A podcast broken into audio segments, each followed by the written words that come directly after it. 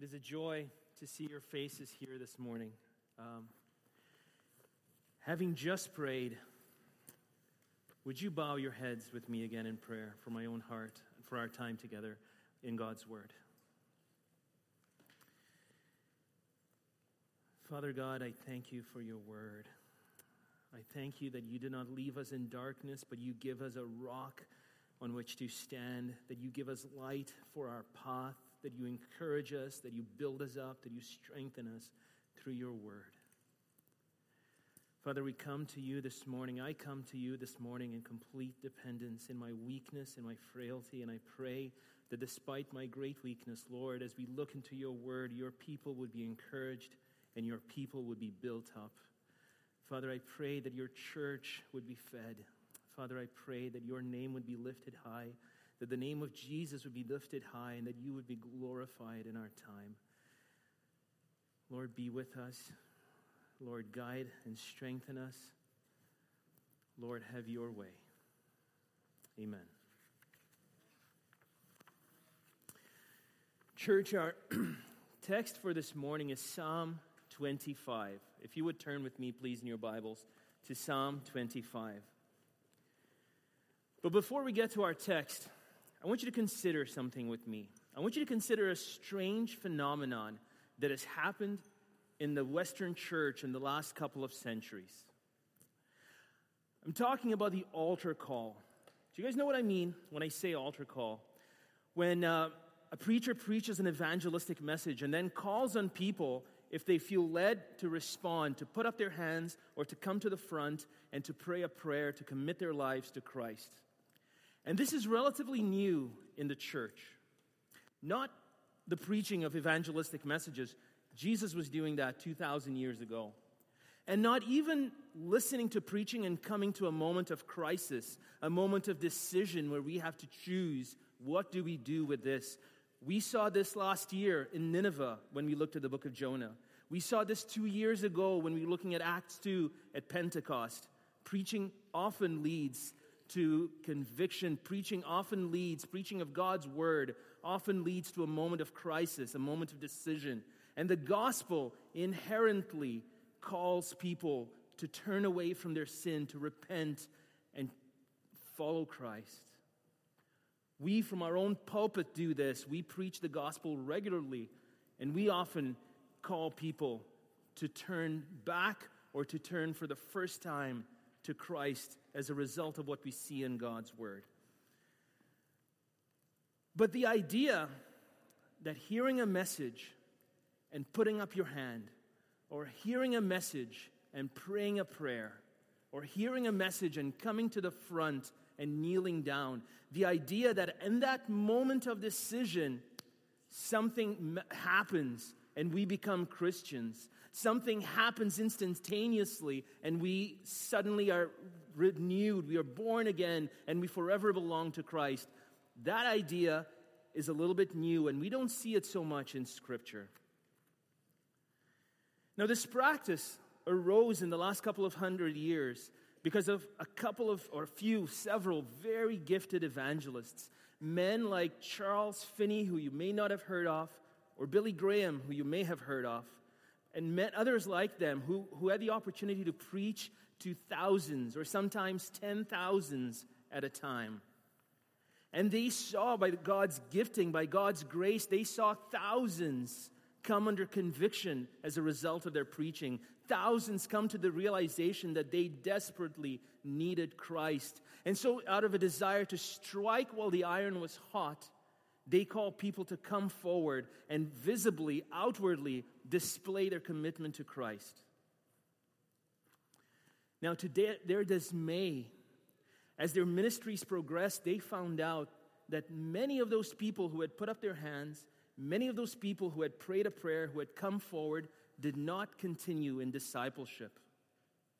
To their dismay, they started seeing that somewhere between 9 out of 10, so that's 90%, to 19 out of 20, that's 95% sometimes, of the people who put up their hands, who came to the front, who knelt at an altar, did not join a church, did not continue in discipleship, did not continue learning about God and his, through His Word, and did not have opportunity to serve, did not have opportunity to grow in their faith.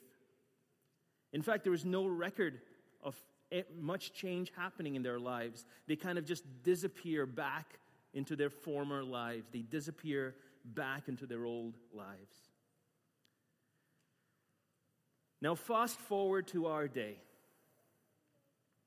How do we know that someone is a Christian? Because they prayed a prayer once? Because they had an encounter with Jesus at one point in their lives? Maybe because they asked Jesus into their hearts? If we look at Scripture, church, what we see is people being called to turn away from their sin, to repent, and to follow Christ for the rest of their lives, to try and change the direction of their lives. They might have been going this way or this way or this way, but suddenly they change as a result of the message that they hear, and they begin to follow Christ. Christianity is never limited to one decision that we make. It may start with a decision, it may just as well start with a gradual growing conviction. At some point, we encounter the message of Scripture, the message that God has given to us. And when that message is met by faith, it starts transforming our hearts. That message becomes, that faith becomes like a little mustard seed, tiny, but it starts to grow until it becomes an enormous tree overshadowing our lives. That message may start like a little bit of yeast, but it works itself through a batch of dough until it spreads everywhere. It is impossible, church, biblically speaking, for someone to belong to Christ, for someone to be born again by Christ's Spirit and not live a transformed life. We saw this in Titus just over the last few weeks or a few weeks ago. Knowledge of the truth leads to godliness. Gospel doctrine leads to gospel culture. Knowledge doesn't always lead to godliness. The Pharisees had a lot of knowledge and they didn't turn to Christ. But when knowledge is met by faith, it cannot but lead to godliness. We know what is going on in people's hearts. We can't for sure, but the indicator of what's going on in people's hearts is their lives lives that have been transformed. But it's very possible to have prayed a prayer once, to have asked Jesus into our hearts, and not to have been transformed. In fact, Jesus warns us of this. There is danger here. In Matthew 7, he says, Many will say to me on that day, Lord, Lord. And I will declare to them, I never knew you. Depart from me, you workers of lawlessness. It's not what we say, but it's the fruit of our lives that indicate God's work in our hearts, that show us who we belong to. Biblically speaking, church, Christianity is a life lived in pursuit of God and His promises. Christianity is a journey of growing obedience and growth in Christ's likeness by the power of the Holy Spirit to the glory of God who redeems and renews even broken sinners such as you and I. The writer of Psalm 25 is not a Christian. My wife and my fellow staff startled at me when I said this. but the writer of Psalm 25 was still waiting for the Christ. He was a thousand years too early. Jesus hadn't come yet. But just like you and me, the writer of the psalm had scripture. And he saw in the pages of scripture God's claims and God's promises. And he responded to them with faith.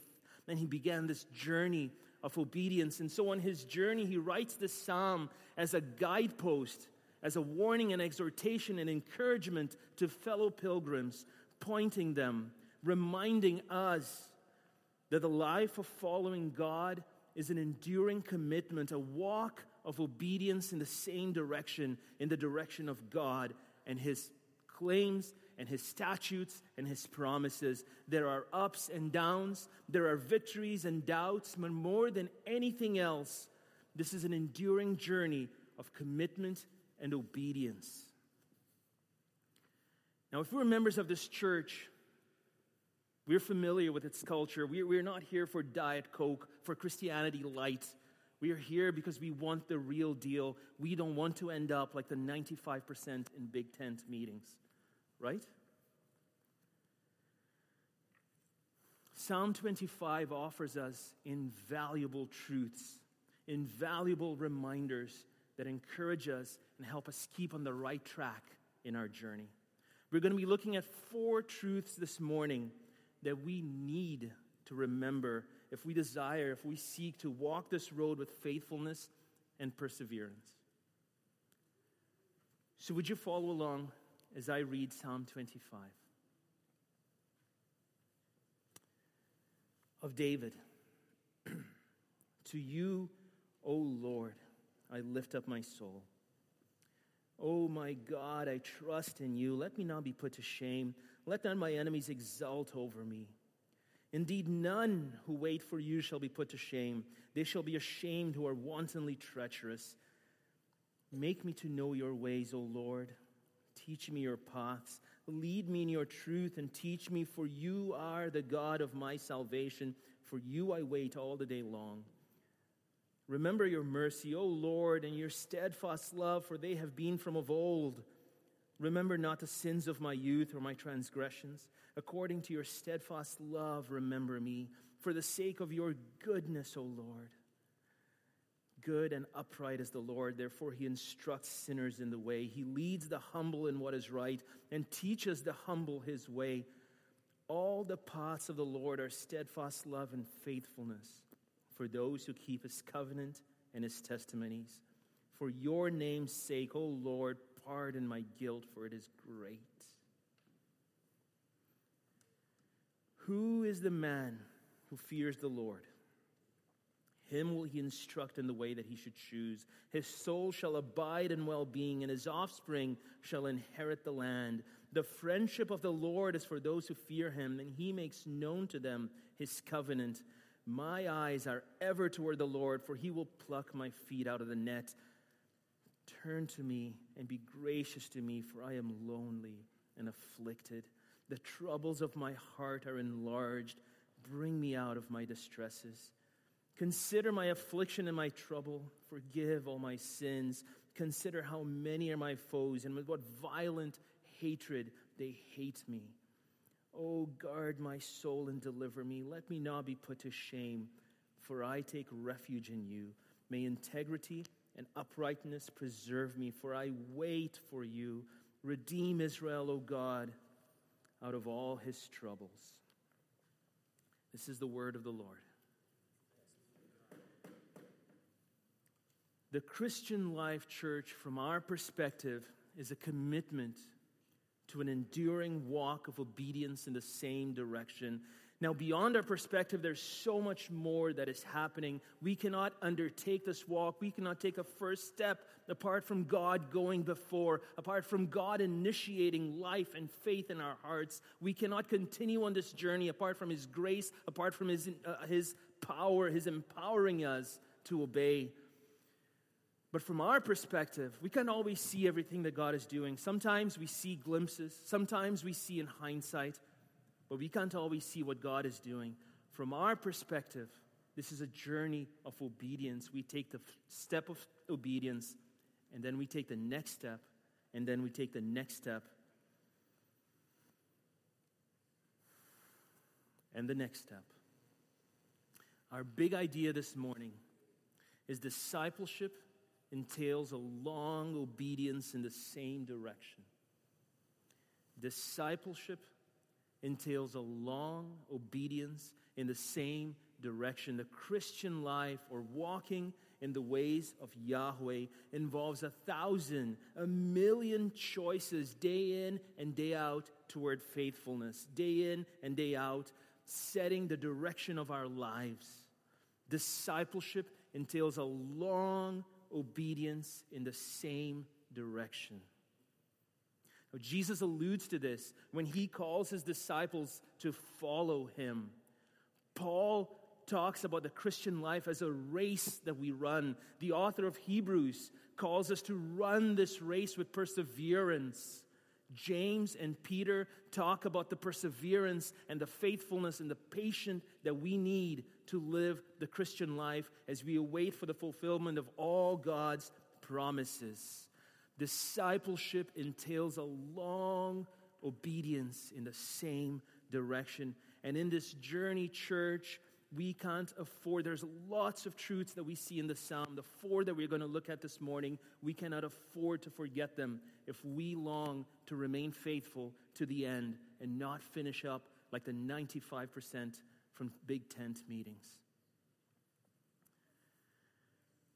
The first of the four truths we see in our text this morning is that discipleship or walking in the ways of Yahweh must be grounded on God's revelation to his people. We cannot walk with God if we don't know God. Our walk must be grounded on the truth of God's revelation. This underlines everything in this psalm, from its beginning right to its end. Do you see the first words in verse 1? Look with me at verse 1. To you, O Lord.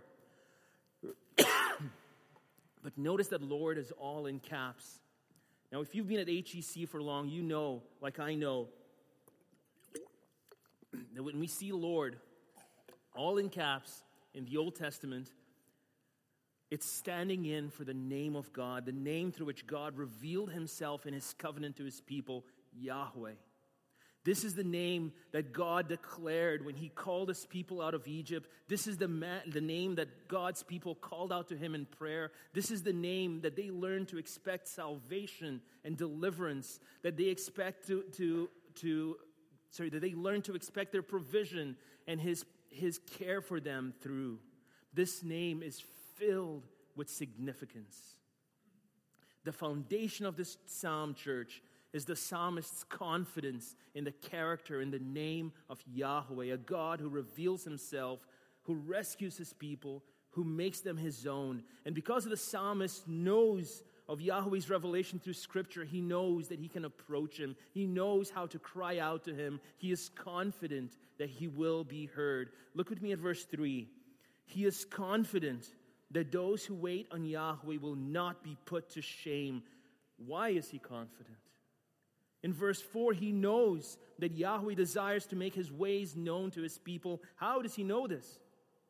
In verse 5, he knows that Yahweh saves. In verse 6, that Yahweh is a merciful God, bound to his people by steadfast love from of old. He knows in verse 8 that Yahweh is good and upright, a God who instructs, instructs sinners. And on it goes. How can the psalmist be confident of these things? Because he knows Scripture, because he believes and puts his confidence in God's claims and promises in Scripture. He has faith. Now let's go back to the journey of the Christian life. How do we know if we're headed on the right track? God's Word is our guide.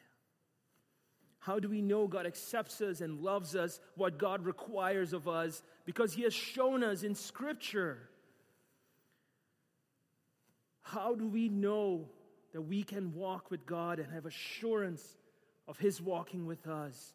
Because Scripture assures us we stand on the rock of God's Word. We see His heart in His Word. He tells us God's word is the only rock in the mire, in the swamp of the culture and the world around us. God's word is the rock on which we stand. We must be grounded on this word. Amen?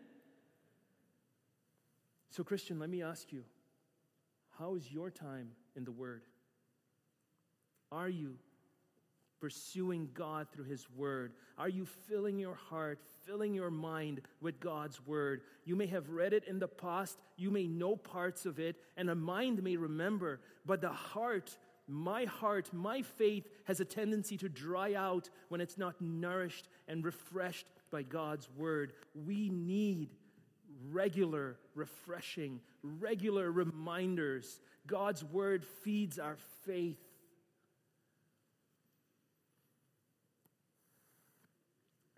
So let me encourage you, let me challenge you, let me exhort you. If you are not in God's Word regularly, maybe you don't have a regular Bible reading plan, I encourage you to get one, to start one. Bring a friend along, and maybe they can keep you accountable. You can keep each other accountable. But our discipleship, our walk, excuse me, our walk of obedience must be founded on what we see of God's character in His Word. That's the first truth we see in this psalm. Scripture is our guide. Discipleship is founded, it stands on God's revelation to us. Be in the Word.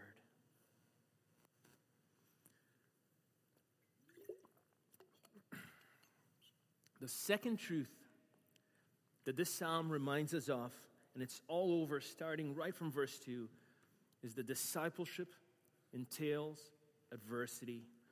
The journey of discipleship is hard. Sometimes it's lonely. We will, we're guaranteed to have enemies. Discipleship entails adversity. Do you see that in Psalm 25? Would you look with me at verse 2? Let me not be put to shame. Let not my enemies exult over me. Verse 3 calls them wantonly treacherous. In verse 15, they've trapped the psalmist. His foot is stuck in a net. In verse 16, he's lonely and afflicted. In 17, his heart's filled with troubles. He's distressed. In verse 19, the psalmist calls his foes many who hate him with a violent hatred, seeking to put him to shame. Adversity is baked into the journey of discipleship, Christian. We can't pick it out like a raisin. It's like butter, it's gotten into the fabric of this journey. It's par for the course. Discipleship entails adversity. Now, we can't embrace the second truth without standing on our first truth, on the truth of God's Word. So, reading this through a lens of biblical theology, through the bigger picture of what Scripture says, we know from Ephesians 6 that our real struggle is not against flesh and blood. There may well be people who hate us. Jesus said there would be in Matthew 10, 20, in Matthew 20, 22. There may well be people who mock us. Jesus said there would be in Matthew 5. People who persecute us and seek to destroy us. Jesus said we would face them in John 16. They may long to see us fail or think us fools for beginning this journey in the first place. They are not your enemy, Christian. Scripture is very clear on how we treat them. We forgive them, we pray for them, and we commit to loving them as God loved us when we were his enemies. That's not who your enemy is. But Scripture does say that you and I, that all of us have an enemy of our soul, and that is God's adversary, the Satan, the accuser and slanderer of God's people, the devil. In 1 Peter 5, Peter calls him a roaring, a ravenous lion looking around for who among God's people he can devour. This enemy is looking to take you out of the race. He would love nothing more to, than to trip you up, and he has all kinds of nets through which he does this for God's people. Whether that net is sin, whether that net is false teaching, whether that net is self condemnation and guilt, he has all manner of dead end side, side roads that he wants us to take so that we abandon the journey of discipleship. He and his forces are committed to destruct, destroying us, to discouraging and deceiving and distracting us, to do anything they can to take us out of this journey. Do you believe this? The first thing we have to do is acknowledge that this is true. Our culture makes light of this. Our culture caricatures the enemy. We think of him as a man in red spandex with a pitchfork. Who fears that? There's all manner of TV shows that make light of the devil, that make him seem to be some silly weirdo. Who resists that? Or that make him seem horrifying, someone we cannot possibly hope to stand up against. But that is not what Scripture shows us. What Scripture teaches us, church, is that He is real and that he is evil, that he's a formidable foe who hates us and who is intent on our destruction. The moment you set out on the road to follow Christ, he became your enemy. You are at war, Christian. And knowing this helps us be prepared and not blindsided when attack comes. But what we also see in this psalm is a psalmist who runs to Yahweh in the midst of battle. Do you see that in verse 2? In you I trust. Let me not be put to shame. Let not my enemies exult over me.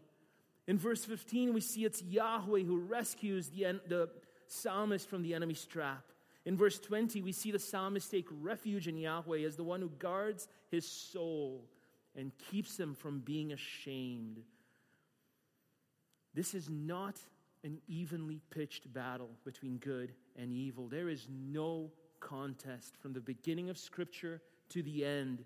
We see that God reigns. God is sovereign. Satan is a formidable foe to us, but poses absolutely no threat to God and his plans.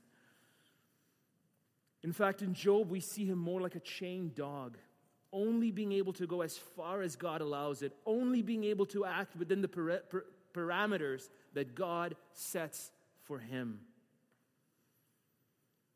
Now, God is all wise, God knows better, and God loves us.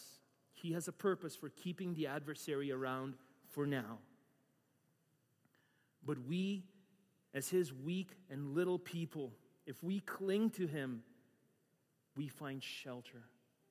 If we cling to him, even intended evil can be used for our good and for his glory. We see this in the story of Joseph. We see this in the story of Job. We see this in so many places in Scripture, but never more clearly than on the cross of Jesus Christ, when the most evil, heinous act in history is used for the greatest good, for the redemption of mankind in God's sovereign plan and purpose. The devil may hurt in the short term, but he poses no threat to you if you cling to God through Jesus Christ. And there's no better way to draw near to God and to cling to Him than through regular time in His Word and in His prayer. Sorry for that shameless plug again, but be in God's Word. It is good, it is necessary for your soul. Our second truth, truth from this psalm is that discipleship entails adversity. The road is narrow, it is rough, it is hard, but this is the only road that leads to life. Our third truth from Psalm 25, church, is that the journey of discipleship requires dependence. Discipleship requires dependence. We are broken sinners. We don't have the resources to remain faithful and constant to trial and adversity and temptation through the distractions and discouragements and, and deceptions of the devil or the world or our, even our flesh may throw at us. We are little and we are weak, but praise God, He is not. As God's people on the journey of discipleship, we must call on Him for His strength and for His guidance. As God's people on the journey of discipleship, we must depend on God for His resources. The third truth we see in this text is that discipleship requires dependence. This is such an encouraging truth for me. This is a journey for the weak. This is a journey for the incapable. Do you see that in our psalm? We see the psalmist's reliance right from the beginning, from verse 1, as he lifts up his soul to Yahweh. This psalm veers in and out of prayer. It's like reminding himself of truth and then praying, and then reminding himself of truth and then praying. The psalmist calls out again and again. Church, prayer is the ultimate indicator of our reliance. When we think we can manage, we take things into our own hands when we see that we can't, we call out for help. This is true of my six year old calling out to me. This is true of me calling out to my father. This is true of you. When we think we can manage, we take things into our own hands, when we realize that we are weak, when we realize that we can't, we call out in prayer. Christian, how is your prayer life? Are you struggling with sin? Are you burdened by the weight of your guilt? The answer is prayer. Are you discouraged and being brought down by things in life? The answer is prayer. Do you feel lonely and afflicted, beset by enemies, caught in a net? The answer is prayer for this and every challenge that we face. Prayer, it's our supply line for the battle. In Ephesians 6, when Paul talks about the armor of God, he urges us in the midst of the war that we are in, in the midst of the battle that we stand in, to always pray, to pray without ceasing. If you are on the journey of discipleship, listen up. If you are on the journey of discipleship, you don't have what it takes. I don't have what it takes, but God does and God richly rewards those who depend on Him. Do you ever notice how when it rains, the lowest place gets the most water? Water rushes in there. That's how God's grace works. When we lower ourselves, when we cry out to Him, when we depend on Him, when we humble ourselves and rely not on our strength and our ability, His grace rushes in.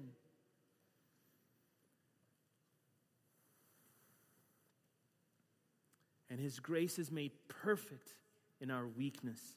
But prayerlessness proclaims reliance on ourselves. Who are you relying on? Now, here again, as always, our understanding must be rooted in the whole picture of God's Word, or we can start thinking of God as our as our vending machine, our little candy dispenser. We punch in the right buttons, the right code, and we get the candy bar that we want. We pray in the right way, we pray at the right time, we pray enough, and we get just what we want like we want it. And God becomes like a vending machine or like our butler, right? But that's not what we see in Scripture, and that's not what we see in this psalm. That's not his attitude at all. We see his faith in calling out, and we see his doubt and hesitation, his longing not to be put to shame. He hasn't gotten the answer that he craves, and he doesn't know when or how God will answer. But do you see his attitude? Look with me in the second half of verse 5. For you I wait all the day long. In verse 3, he writes, None who wait for you shall be put to shame. My eyes are ever toward Yahweh, he writes in verse 15. My eyes are ever toward Yahweh. I wait for you, we see in verse 21. Our dependence on God, church, is displayed when we're willing to wait on Him, to wait on the answer, to wait on the breakthrough, to wait on the relationship, to wait on the opportunity, to wait. And this is not a resigned oh well, what can I do anyways? This is a waiting and hope and eager expectation. This is a clinging to God in prayer and trusting and waiting that in His absolute sovereign providence, in His infinite wisdom, and in His steadfast love for you, the answer will come better than you can imagine at exactly the right time. But until then, we wait on Him and don't give up an active calling out, a clinging in faith. Our dependence is powerfully evidenced when we continue in faithfulness, taking the next step of obedience, even when the things our hearts long for haven't been answered, haven't been given yet. Wait on the Lord.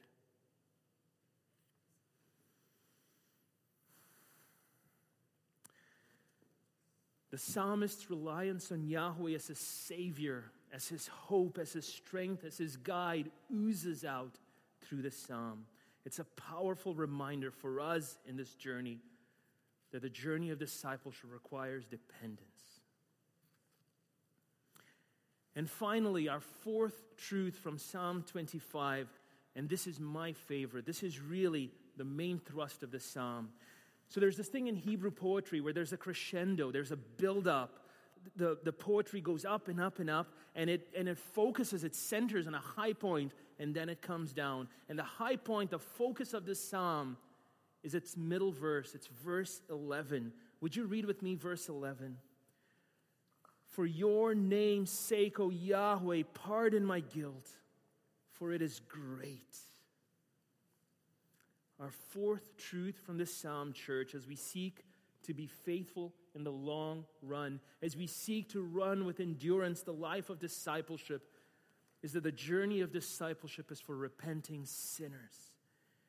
Everyone who sets out on this road and everyone who keeps it to the end must rely on God alone, on God's grace alone for every step of the way. We don't belong, but He invites us. We don't deserve, but He calls us. Discipleship is for repenting sinners who fear Yahweh.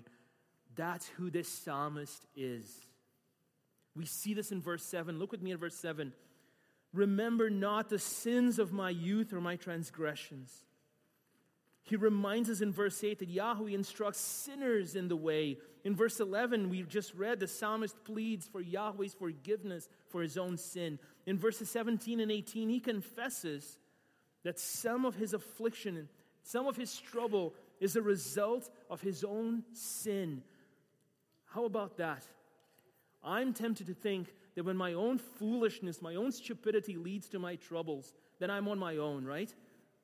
When I see other people's foolishness and I warn them, and, and other people's foolishness leads them to trouble, I tend to want to wash my hands and let them get their just, just deserts. But this is not the psalmist's attitude. This is not what the psalmist is asking of the Lord. He confesses, he realizes that some of his trouble may be a result of his own sin. Contrition over his own sin is woven throughout the psalm. The psalmist is a sinner, but instead of driving him away, instead of making him think he's alone, his sin urges him, draws him to press into Yahweh, a God merciful and compassionate, abounding in steadfast love and mercy. We often tend to think of the Old Testament, the Old Covenant, as the covenant of works, the covenant where a stern God frowns down on us looking for perfection. Yet this psalm, just like all the rest of Scripture, shows us a God who loves, who calls, who graciously pursues sinners to teach them his ways. His mercy is for idolaters, his mercy is for murderers, his mercy is for the sexually immoral, for cheaters and for liars, for the vile and the wicked, even for me, certainly for you. Now we know that he hates sin. We see this everywhere in Scripture. He will not tolerate sin. He cannot be true to his holy nature and allow sin to remain unpunished. God hates sin. He is pure and holy. But his love for you, sinner, is so great that he sent his only son to pay the price, to bear the burden of your sin, to pay his life as propitiation for the debt that you deserve to pay you and I both. His love for you, sinner, is so great that He made the way. So if you turn from your sin, if you repent and confess, you can run to Him. Sin need not drive you away, guilt not, need not drive you away. It has been washed away. You can repent and press into God, even in your sinfulness if you turn away. He is not looking for the perfect, He's looking for those who fear Him.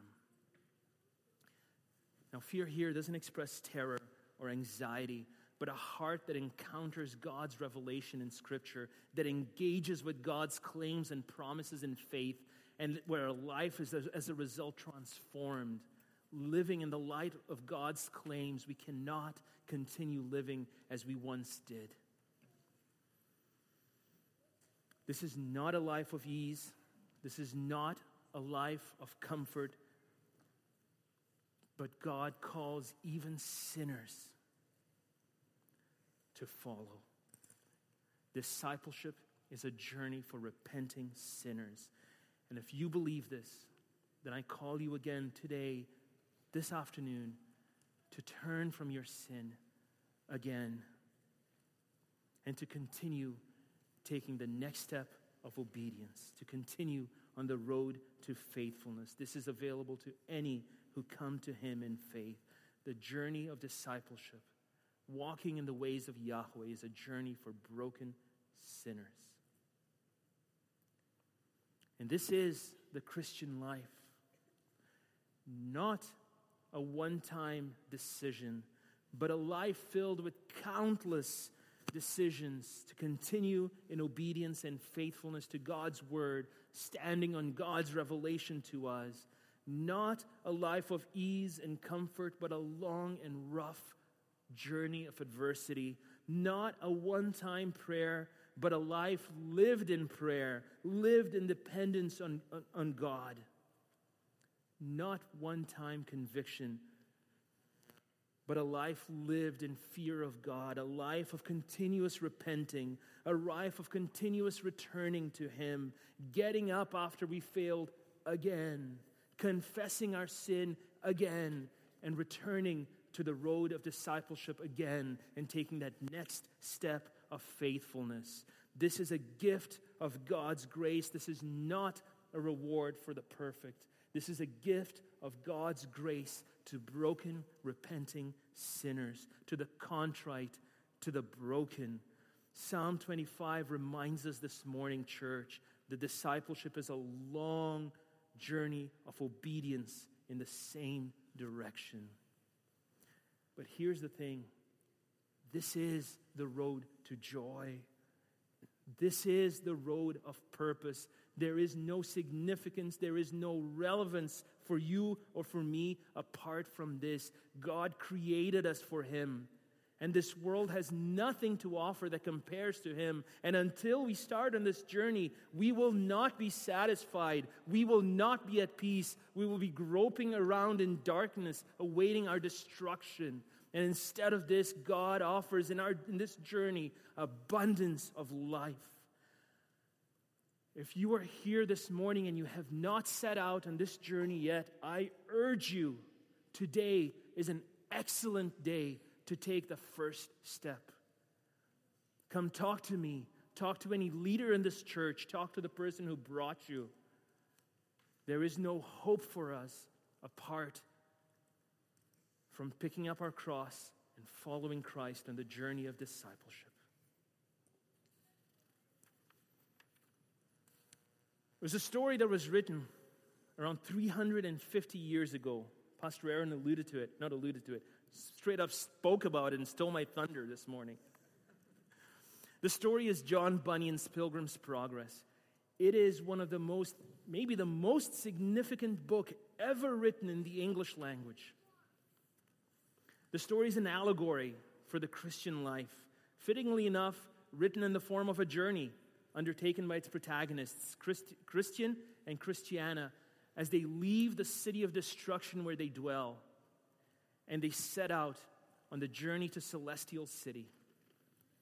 If you haven't yet read this book, Christian, you are missing out. Grab one of his copies. Ask him to buy you one. Borrow one. We have several that you can borrow. There's kids' versions, there's teen versions, there's like straight up grown people versions. I urge you to read this book. This has been a guidepost, an encouragement for generation after generation of pilgrim on the road to discipleship, on the road of discipleship. Read this book. I close us this morning with a quote from the book. This hill, though high, I covet to ascend. The difficulty will not me offend for I perceive the way of life lies here. Come, pluck up heart. Let's neither faint nor fear. Better, though difficult, the right way to go than wrong, though easy, where the end is woe. There is no hope for you or me apart from this journey of discipleship. Would you bow your heads with me in prayer? O Lord God, we come to you as your people, standing on your word.